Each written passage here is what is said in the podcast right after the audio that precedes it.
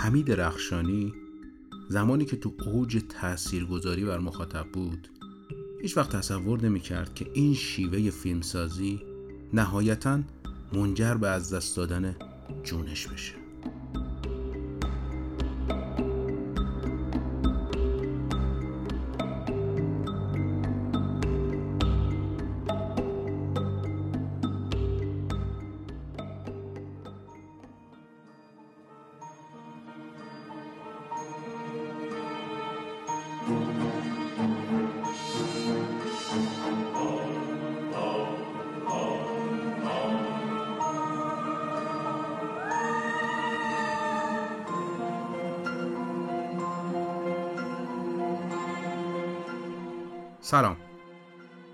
سلمان خورشیدی هستم و شما به رادیو سانسور گوش می‌دید. ما قصد داریم تو هر اپیزود از رادیو سانسور داستانهای پشت پرده و هواشی یکی از فیلم های تاثیرگذار سینما ایران رو براتون تعریف کنیم این قسمت شب 29 تو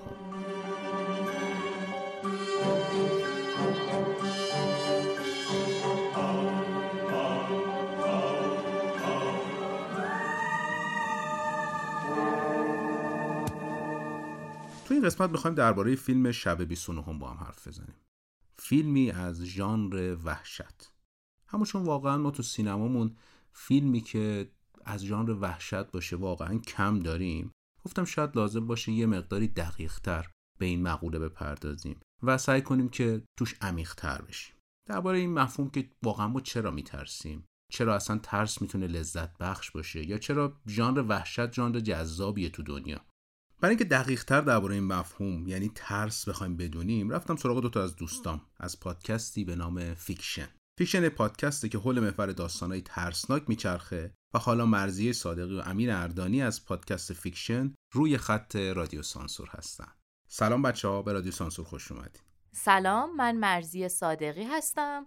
منم امین اردانی هستم از پادکست Fiction. بهتر سوالامو اینجوری شروع بکنم. شما که تقریبا همه اپیزوداتون با محوریت ترسه میشه یه تعریف جامع از ترس بهمون به بدین؟ من فکر می‌کنم ترس یه مکانیزم دفاعی غریزیه.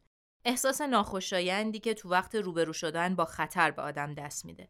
فکر می‌کنم این حس یه مکانیزم تکامل یافته است که از انسان نخستین همراه آدمیزاد بوده که وقتی سر خودش رو به باد نده. یه جور محرک بقا. البته نباید ترس رو با استراب قاطی کنیم. استراب حس ناخوشایندیه که دلیل خطرناک بیرونی نداره. ولی برای ترس حتما یک دلیل خطرناک درونی یا بیرونی وجود داره.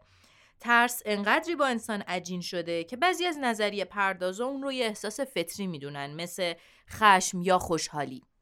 پس چرا این ترس جذابه؟ یا بهتر بگم چه وقت این ترس لذت بخش میشه؟ ببین من فکر می‌کنم وقتی آدم میترسه عملا همه احساسات و حواسش دچار اختلال میشه. عملا عملکرد مغز مختل میشه تا همه تمرکز مغز میره روی مقابله با خطر. و فکر می‌کنم جذابیت و لذت ترس بعد از تموم شدن این خطر است. یعنی وقتی که مغز به حالت عادی برمیگرده و از اینکه تونسته این خطر رو پشت سر بذاره احساس موفقیت و پیروزی به آدم دست میده. میشه پس با تکیه بر همین نگاه جذابیت سینمای وحشت رو توجیه کرد؟ دقیقا. ژانر وحشت یکی از پرطرفدارترین ژانرهای سینماست و فکر می‌کنیم استفاده از پتانسیل تصویر تو سینما تونسته کمک خیلی بزرگی به پرورش حس ترس توی, توی بیننده ها بکنه. و بازم احساس می‌کنیم که بیننده بعد از دیدن فیلم ترسناک به خاطر مکانیزم مغزش احساس رضایت می‌کنه و مشتاق میشه تا این حس رو بارها و بارها تجربه کنه. بذارید اینجوری سوالمو بپرسم. چقدر این تعاریف وامدار فرهنگ جغرافیا یا باورهای بومیه؟ همونطور که گفتیم ترس از انسان نخستین با آدم همراه بوده و این قطعا به جغرافیا و تمدن هم مرتبط میشه.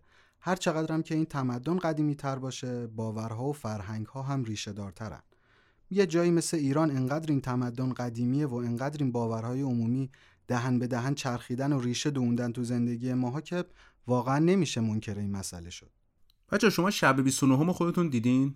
شب 29 رو بار اول اگه اشتباه نکنم 7 سال پیش دیدم چون می‌دونین که این قسمت از رادیو سانسور درباره فیلم شب 29 همه. اگه نگم از نظر من بهترین فیلم ترسناک ایرانیه واقعا یکی از این بهترین فیلم ها توی ژانر وحشته با امکانات و شرایط دهه 60 حمید درخشانی واقعا کار خیلی خوبی درست کرده من فیلم رو خیلی قبل دیده بودم. بابای من خیلی اصرار داشت که خیلی فیلم خوبیه.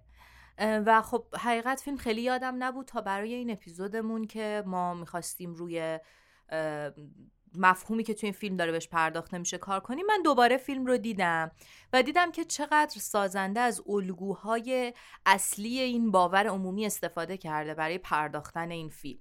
و از نظر من خیلی فیلم اصولی ساخته شده حداقل در مورد محتوا که ما روش کار کردیم. بسیار عالی. متشکرم که برای درک وسیعتر از مفهوم ترس به من و شنوندهای رادیو سانسور ملحق شدین میشه برای اون دسته از مخاطبامون که ممکنه علاقمند به ژانر وحشت باشن درباره پادکستتون یعنی Fiction توضیح بدین؟ عرض کنم خدمتتون که ما تو Fiction داستانهای عجیب و غریبی که یه منبع معتبر اونها رو تایید کرده رو تعریف می‌کنیم. داستانهایی که عموما با منطق آدم جور در نمیاد. سعی می‌کنیم بدون استفاده از تصویر با فضاسازی و افکت و موسیقی و بازی با تخیل شنونده یه تجربه هیجان انگیز و ترسناک رو براشون بسازیم. وقتی ما Fiction رو شروع کردیم ریسک بزرگی رو قبول کردیم. چون ایده بکر بود قبلا کسی هم سراغش نرفته بود. نمی‌دونستیم که واقعا انتقال ترس و وحشت تو قالب صدا ممکنه یا نه. اما خب خدا رو تجربه موفقی بود. چه قسمت هایی که فضا و داستانش ماورا طبیعی است و چه قسمت هایی که slasher ن و مرتبطن با قتل و ذات پلید انسان. هر دو مورد استقبال قرار گرفت و feedback مثبت داشتیم. امیدوارم که مخاطبای رادیو سانسورم اگر Fiction رو تا حالا نشنیدن گوش کنن و بهمون به feedback بدن. ما همیشه از نظرات مخاطبامون برای بهتر شدن پادکست استقبال می‌کنیم. بچه‌ها بازم ازتون ممنونم که روی خط رادیو سانسور اومدین ممنونم ازت سلمان جان و امیدوارم که حرفایی که زدیم برای شنونده های محترم رادیو سانسور مفید باشه.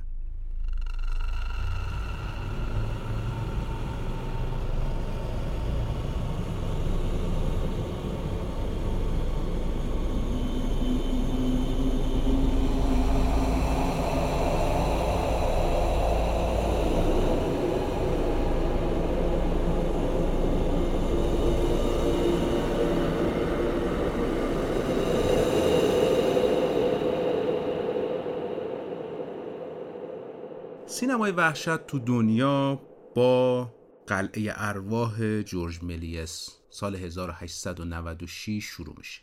یه فیلم سه دقیقه‌ایه که نقطه آغاز فیلم های ژانر وحشت. سینمای وحشت از همون موقع شروع میشه و تا همین الان هم جزو پرمخاطب ترین و جذاب ترین گونه های سینماییه. دستبندی های مختلفی هم داره. انقدر این سینما گسترش پیدا کرده که مثلا توی یکی از دستبندی ها به پنج تا گونه مختلف ژانر وحشت تقسیم میشه. فیلم هایی که مثلا مشمعز کنندن یه دسته بندی برای خودشون دارن. فیلم هایی که روانشناختی هن، یه دسته بندی دیگه. فیلم هایی که حول محور قاتل ها میگردن باز یه دسته دیگه هستن. فیلم هایی که هیولایی و فیلم هایی که حول محور تعابیر ماورا و طبیعه هستن. این نشون میده که واقعا سینمای وحشت چقدر گسترده است و ما مثالی توی سینمای ایران عملا از این جریان نداریم و فیلم های بسیار محدودی تولید شده که بتونیم اونها رو در قالب سینمای وحشت بذاریم. شاید تعدادش کمتر از انگشتای دو تا دست باشه. مثلا فیلم تلسم رو میشه مثال زد کار داریوش فرهنگ سال 1365 اما سخت میشه این فیلم ها رو دقیقا در ژانر وحشت گذاشت. چون خیلی وامدار ژانرهای دیگه هم شاید باشن. و اما شب 29 من فکر می‌کنم یکی از بهترین مثال هایی که بتونیم در ژانر وحشت سینمای ایران مثال بزنیم همین فیلم شب 29 همه چون هم داره از عناصر سینمای وحشت استفاده می‌کنه و هم ترس رو بومی کرده. یعنی شب 29 هم داره حول محور یکی از همون ژانرهایی که بهتون گفتم 5 تا داره یه چیزی بین ماورا و طبیعه و روانشناختی حرکت می‌کنه و دنبال یک تعریفی شبیه به آله. آل در فرهنگ ایران، منطقه قفقاز، روسیه و حتی آسیای میانه هست. پیرزن جولیده حالیه با البسه تیره که یه سبدی دستش داره و دماغ گلی داره. سراغ زاو میاد به اصطلاح خانمی که تازه فارغ شده و حالا مدل های مختلف این افسانه تعریف میشه دیگه یه سری میگن میاد ریه و جگر زن رو ازش میدزده و ازش می‌گیره. یه سری میگن میاد قلب زن رو می‌گیره یه سری میگن میاد خود بچه رو ازش می‌گیره. و توی اولین منبع آبی که پیدا می‌کنه مثل یه سطل آبی قناتی چاهی جایی از طریق اون پنهان میشه و فرار می‌کنه.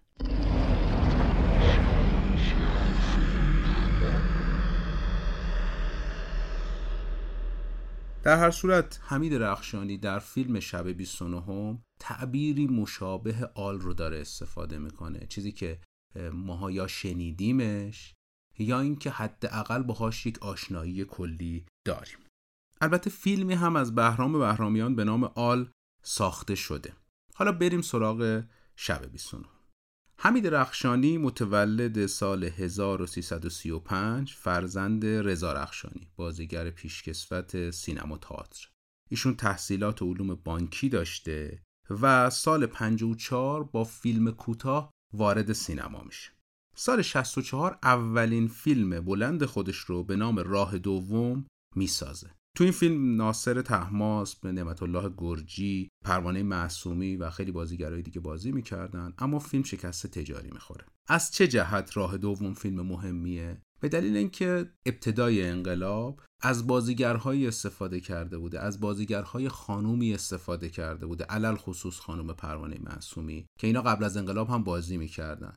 و خب این فضا باعث میشه که جلوتر این تجربه بیشتر تکرار بشه و بازیگرای خانومی که قبل از انقلاب هم بازی می‌کردن حالا فرصت بازی پیدا بکنن. فقط از این جهت میشه اون رو فیلم مهم می‌دونست چون که نه در ساختار و نه در گیشه آنچنان فیلم مورد توجهی در کارنامه حمید رخشانی نیست.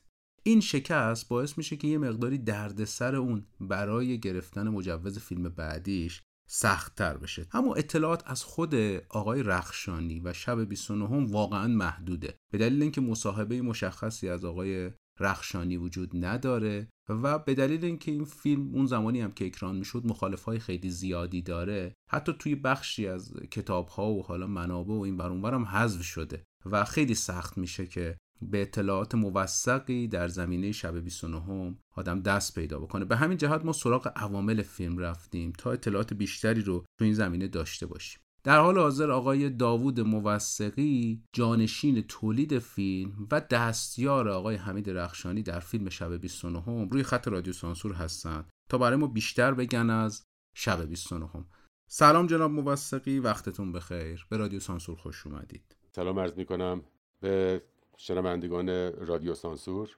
بعد خوشحالم که همچین موقعیتی پیش اومده.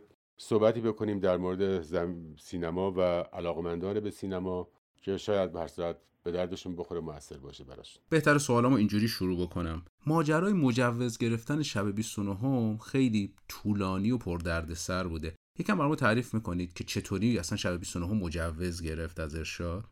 آقای رخشانی خدا بیامرز قبل از اینکه شب 29 رو بسازه یه فیلمی ساخته بود به اسم راه دوم. فیلم راه دوم فیلم مطلوب و درستی در نیامده بود. به خاطر همین مجوز گرفتن برای کار دومش خیلی دشوار شده بود براش.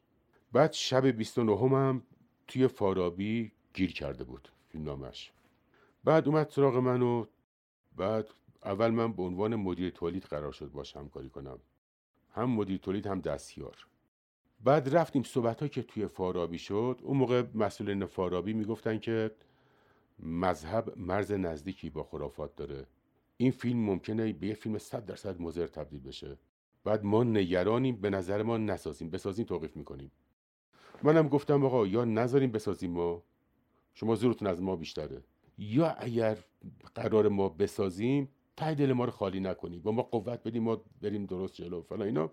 بحث ها اینقدر زیاد سر متن بحث کردیم آخر سر اون موقع آقای اسفندیاری چیز بود رئیس بخش فرهنگی بود. بعد اون موقع خودش به آقای رخشانی گفت اگر حرف موثقی رو واقعا گوش بدی و دیدگاه که ما تو این بحث که کردیم صحبت های ایشون واقعا جامعه عمل بپوشونه ما نگرانیمون خیلی زیاد از بین میره. ولی به شرط اینکه حرفش گوش کنی. اونم گفت آقا اصلا ایشون مشاور کارگردانه. بعد فلان و اینا مسلما ما با همکاری همدیگه این کار انجام میدیم. هیچ جای نگرانی نیست. بسیار عالی. از اضافه شدن آقای شمسایی برای ما تعریف بکنید. چون آقای شمسایی تاثیر بسیار زیادی روی شیوه تولید و تصویر کار داشتن. ذاتا خدا بیامرز آدم باهوشی هم بود. یعنی بعد از یه سری استکاک فهمید که اصلا فیلم با چه منطقی باید ساخته بشه. چون اوایل تن نمی‌داد. مثلا یه فیلم برداری داشتیم به اسم آقای کمال مطیعی. بعد من بهش گفتم که کاره کمال ما دیدیم. اون صحنه‌ای که ایجاد خوف و توهم و اینا بکنه با این نور زیادی که میریزه اینا اصلا در نمیاد. این یه نور پرداز می‌خواد که به صورت لکه‌ای همش اصلا سایه آدم و تاریکی آدم رو بترسونه. گفت چیکار کنیم؟ گفتم بذار من برم آقای شمسایی رو بیارم. گفت اون الان میاد میگه آرک می‌خوام فلان می‌خوام تمام چراغای من پول نرم من دارم با بی پولی می‌سازم فیلمو. گفتم بذار من باش صحبت کنم. من به شمسایی زنگ زدم. گفتم پول مول نداریم با دست خالی داریم فیلم می‌سازیم. کلا دو میلیون پول داریم می‌خوایم این فیلم رو جمع کنیم. واقعا با دو میلیون نقدینگی ساخته شد. گفتش وسیله از کجا گرفتیم؟ اون موقع استودیو قرازی بود به اسم کنکاش. یه تمام ابزارش فرسوده. تون تون دومیناش سالاد می‌کردن. هر کسی نمی‌تونست با اونجا کار کنه. از سر ناچاری بهترین انتخاب بود برای ما. من گفتم که از کنکاش وسیله گرفتیم. گفت هیچی نمی‌خوام. با همون وسایل کنکاش من نور پردازی می‌کنم. برصد با اون دانش و بینش و توانایی خودش واقعا با همون چند تا 800 و با اون آرکای لامپی زردا بود. اصلا اون موقع الان یه قراجش ریختن بیرون. با همونا نور پردازی عادی کرد. جناب موثقی فیلم نامه از کجا اومد؟ فیلم نامه رو یا آقای شایگان نوشته بود. مونتاش به اون شکلی که اون نوشته بود و فارابی هم میترسید از این قضایا بعد ترکیبی از نگاه های مذهبی و خرافات بود. ولی با کارهایی که ما دست جمعی رو فیلمنامه انجام دادیم تا حدی نگرانی فارابی رو از بین بردیم. به اون شکل اولیش شاید هیچ وقت مجوز نمی‌گیره بهتره که چشم سود بهتره که چشم سود که چشم سود بهتره که چشم سود دخترمون دعایی شده. حسین آقا دستم به دامن آبرومون رفت. همه دیدن که دخترمون مثل یه پرنده سربریده داره جو میده. دخترم دختر منه. پوست و خون منه. من حتی صدای نفساشم می‌شناسم. مخترم دایی نیست. منتظرم تا حالش بهتر بشه. اون وقت با خیلی کسا حرف دارم. اولش این مردی که یه لنگه که امروز جلوی همه خودشون نشون داد. اصلا نگفت این زن منه. یه حکیمی دکتری چیزی بیاره. اگه خبر مرگ محترم بهش بدی هنا میبنده. با توجه به اینکه این فیلم در ژانر وحشته آیا در طول فیلم برداری هم وحشت حاکم بود بر فضای تیم؟ توی تصویر برداری خیلی بهش فکر می‌کردیم. یعنی واقعا خیلی رخشانی آدمی بود بعضی جاها خیلی بها می‌داد به حرف گوش کردن. بعضی ها خیلی خودسر عمل می‌کرد. مثلا یادم بیاد یه صحنه ای بود. مثلا یه بار مثلا من گفتم کنسه می‌دادم. می‌گفت آقا جلوی گروه می‌گفت به چقدر عالیه فلان وسار من اینجا یه گنجینه دارم یه گنج دارم آقای موثق اینجاست و فلان و وسار اینا. یه صحنه بود یادمه که مرجانه گلچین رختایی که پهن کرده بود توی ساخت رو پشت بوم دونه دونه اینا رو خوش شده رو ور می داشت بعد یه جا یه ملافه رو کنار می‌کشید اون شبه ظاهر می‌شد براش. با یه ضربه که اصلا به نظر من اینطوری گرفته می‌شد تو نفر قش می‌کردن. گفتم این به جای که رختار رو جمع بکنه و موقع اومدن تو راپلون رو ببینه قش کنه بزن این ملافه بره کنار یه دفعه اون چیز بشه اینا. گفت آقا اینا نگه برای فیلم های خودت. هر چی کار کردم گوش نکرد. ولی خب بعضی هم خیلی گوش می‌کرد ولی منظور که سر صحنه وحشت خیلی بحث می‌کردیم که گذار در بیاد. حتی موقع کار کردن به موسیقیش هم فکر می‌کردیم. های موثقی چقدر از فیلم های غربی ژانر وحشت الگو می‌گرفتیم اصلا اصلا. ما بر اساس چون داستان داستان ایرونی خالص بود سنت و هویت های بومی فرهنگی بومی توش موج می‌زد. اگر می‌خواستیم آداپتاسیون انجام بدیم و تاثیر بگیریم شاید اون اصالتش از بین می‌رفت. اینی که گفتیم با عناصری که در داستان وجود داره با عناصری که در صحنه وجود داره بتونیم یه نگاه 100 درصد بومی و خاص انجام بدیم. تعامل سر صحنه چطوری بود؟ چون حمید رخشانی تا اونجایی که می‌دونیم آدم خیلی خوش اخلاقی نبوده. چه فضایی بود سر صحنه؟ خدا بیامرز رخشانی آدم خیلی شیرین و چیزی نبود. خیلی تند مزاج و سختگیر و پرخاشگر و هی تنش ایجاد می‌کرد. کار من این بود که اصلا بتونم فقط این تنش ها رو به یه ترتیبی برطرف بکنم. اون تلطیف روحی روانی توی سیستم وجود داشته باشه. یعنی خیلی سعی می‌کردم که این خونسا بکنم کسی ازش دلخور نشه. یعنی هی خرابکاریاش یه باید جمع جور می‌کردم. اینطوری بود. همون وسطی اولین بار فیلم کجا دیدین شما؟ برای اولین بار توی فکر کنم سینما فکر کنم سینما صحرا دیدم. فکر کنم. چطوری بازخورد می‌گرفتین؟ بازخورد مردم چطوری بود نسبت به فیلم؟ آره خیلی خوب بود. یعنی واقعا نگاه می‌کردم می‌دیدم که هم جیغ می‌زنن بعضیا خیلی صحنه رو. بعضی حتی روشون رو برمیگردونن. می‌دیدم که توانایی نگاه کردن به پرده ندارن. اون صحنه سرشون رو میگردوندم این ور یا مینداختن پایین. میترسیدن نگاه کنن. اون موقع من فهمیدم که ما موفق شدیم. های موسیقی نظر شخصی شما درباره فیلم نامه چیه فیلم نامه شب 29 هم فیلم بعد بگم که از نظر دراماتورژی صد درصد بدون عیب نبود. من مثلا سر فینال مشکل داشتم. بعد اون خانمی که نقش شبه و بازی می‌کرد من می‌گفتم که وقتی که آخر سر رو پشت بون دارن تعقیبش می‌کنن از حسین گیل با چاقو رو پشت بون تعقیبش می‌کرد. یه دم از تو خیابون هم تعقیبش می‌کرد. که بالاخره بگیرنش اینا. اونم برزد تو این هوا که حواسش بینه که نگیرنش از پشت بون سقوط باید می‌کرد میافتاد. به عنوان یه تقدیر الهی بعد اون کشته می‌شد. خدا بیامرز می‌گفت نه این شبه باید بره تو تاریکی گم بشه. گفتم برصد این مرتکب اینجوری شده مرجان گلچین کشته شده فلان شده. به عنوان عنصر شومه. این خودش جز موارد ممیزی میشه بعدا درد سرساز میشه. فکر کنم یکی هم همین بود. بعد ولی گفتم اگر کشته بشه معلوم میشه خدا همونطور که تقدیر برای همه آدم می‌نویسه برای کسی آدم بد و فلان جنایت و قتل مرتکب میشه خودش همچین عواقبی براش داره. اونجی خیلی بهتر میشه. بعد گفتم یه مقدار یه دندگی داشت. گفت نه شبه باید بره تاریکی گم بشه و هر جا تاریکی هست آدمای شبیه اینم هست. با این منطقش سر حرفش وایستاد. شما چطوری به اون چهره شبه رسیدین؟ یعنی با کمک گریم و نور و در صورت چهره چهره وحشتناکیه چهره شبه و دو حالت داشتیم. یه بار حالت واقعی اون دختر بود که تو خیلی از از در وارد می‌شد خارج می‌شد میدیدیمش. یک حالتی بود که زمانی بود که میترسون میترسوند. اون موقع یه سیستم غیر رال بهش داده بودیم که این شیطان که به شکلهای مختلف در میاد این تفاوت ایجاد بشه. و اگر این کارو نمی کردیم خیلی بد می‌شد به نظر من. سر گیریمش هم خیلی بحث کردیم ولی وقتی فیلم اومد دیدیم چقدر فکر خوبی کرده بودیم. سعی می‌کردیم چهرهش رو صد درصد خیلی کامل نبینیم یا از پروفیل ببینیم یا از یه زوایایی ببینیم که اون حالت غیر عادی بودنش اصلا جدا بودن از این ماورایی بودنش حس بشه. بسیار عالی. آقای موثقی سپاسگزارم از شما. ممنونم که وقتتون رو در اختیار رادیو سانسور قرار دادید. باعث افتخار برامون و براتون آرزوی موفقیت می‌کنم. امیدوارم صحبت کردیم به هر صورت به درد شنوندهای عزیزمون بخوره و استفاده کرده باشند. خدا رو شکر که به سلامتی فارغ شد. راستش من دلم خیلی شور می‌زد. اجازه بدید تا منزل همراهتون باشم مادر. دیر وقته. پیرشی مادر. خودم میرم. من تنهایی رو دوست دارم. هر جور میلته مادر. قدم رنجه فرمودید مادر.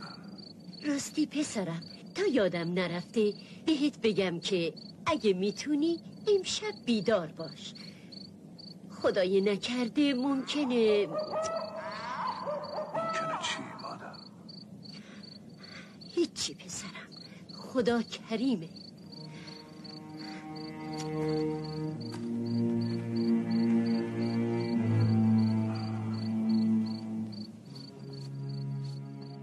تدوین شب 29 هم اثر ساموئل خاچیکیان.